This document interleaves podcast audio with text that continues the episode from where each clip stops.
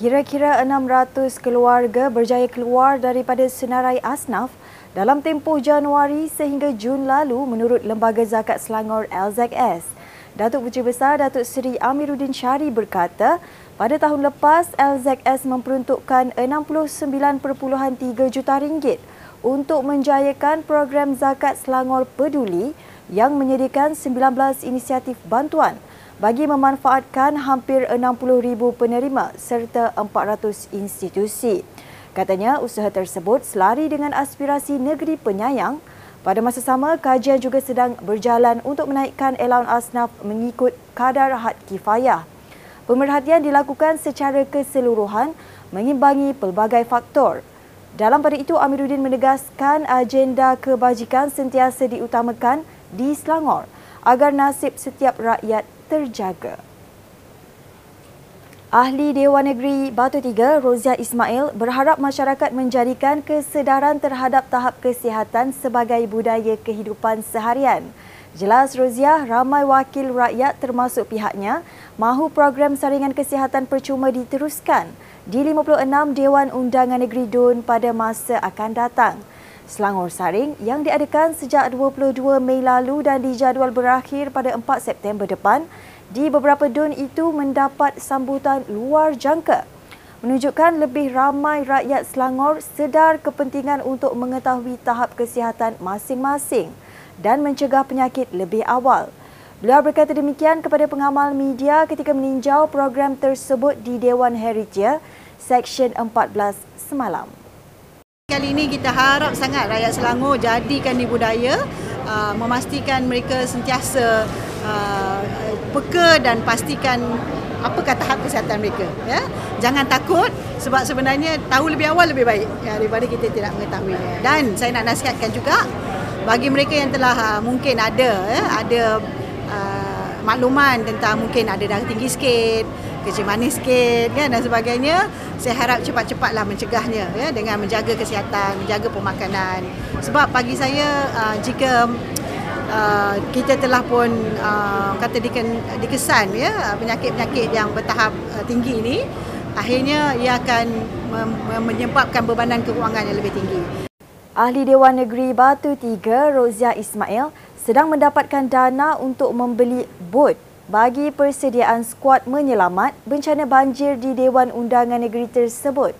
Katanya pihaknya telah mengagihkan jaket keselamatan kepada semua ahli skuad bagi memudahkan misi menyelamatkan penduduk sekiranya banjir berlaku. Beliau berkata demikian bagi menjawab soalan media berkenaan persediaan awal Dun Batu Tiga menghadapi bencana banjir sekiranya berlaku lagi seperti Disember tahun lalu. Kemarin beberapa jalan di kawasan Taman Sri Muda Shah Alam dinaiki air susulan hujan lebat pada 4 petang.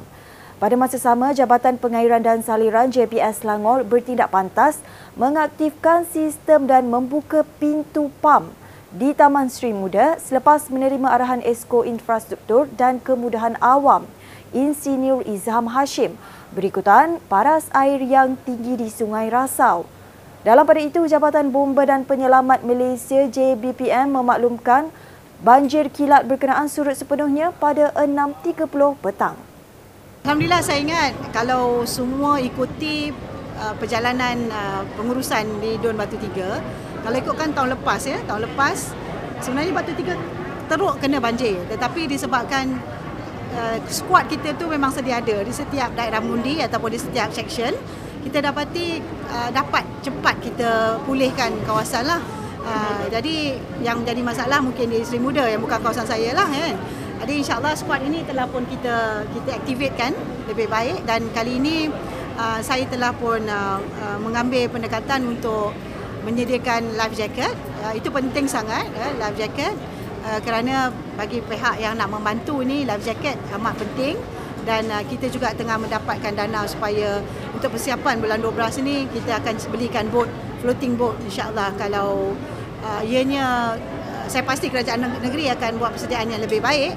Tetapi kalau ianya uh, perlu kita dah ada persiapan awalan dari pihak Batu Tiga lah insyaallah Bagi memupuk kesedaran erti kemerdekaan, Menteri Besar Selangor Pemerbadanan atau MBI menganjurkan Majlis Sambutan Kemerdekaan MBI bersama Veteran Angkatan Tentera Malaysia ATM bertempat di tingkat bawah bangunan Darul Ihsan Shah Alam pagi tadi. Program itu menyaksikan penyampaian jalur gemilang kepada wakil kaki tangan MBI diikuti penyampaian sumbangan bernilai RM500 kepada 10 individu daripada Persatuan Veteran ATM. Pada masa sama, Ketua Pegawai Eksekutif NBI turut berkesempatan menyerahkan sumbangan RM10,000 kepada Persatuan Veteran ATM untuk kegunaan persatuan dan ahli-ahli yang memerlukan. Uh, kami uh, menyumbang sebanyak RM10,000 kepada uh, persatuan kerana kami faham bahawa persatuan perlu membantu ahli-ahli. Tadi bila saya sembang tadi mereka perlu berikan pampers untuk ahli mereka yang terlantar ya. Dan juga kadang sumbangan kematian ke perlu diberikan. Jadi sedikit sebanyak apa yang diberikan oleh MBI itu sebanyak RM10,000 saya harap dapat membantu.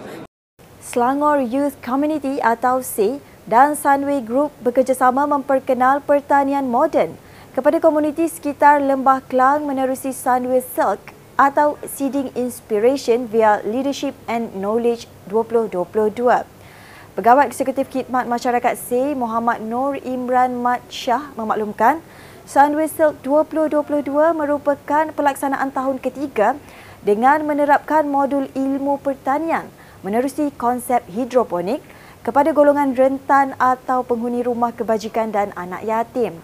Jelasnya, inisiatif ini bertujuan membantu penerima mengetahui manfaat menyelesaikan masalah keselamatan makanan secara mikro dalam lokaliti mereka sekaligus menjadi usahawan tani moden melalui kaedah pertanian hidroponik. Program juga mendapat kerjasama pintar daripada Sunway Future X Farm dalam membekalkan set hidroponik kepada penerima manfaat.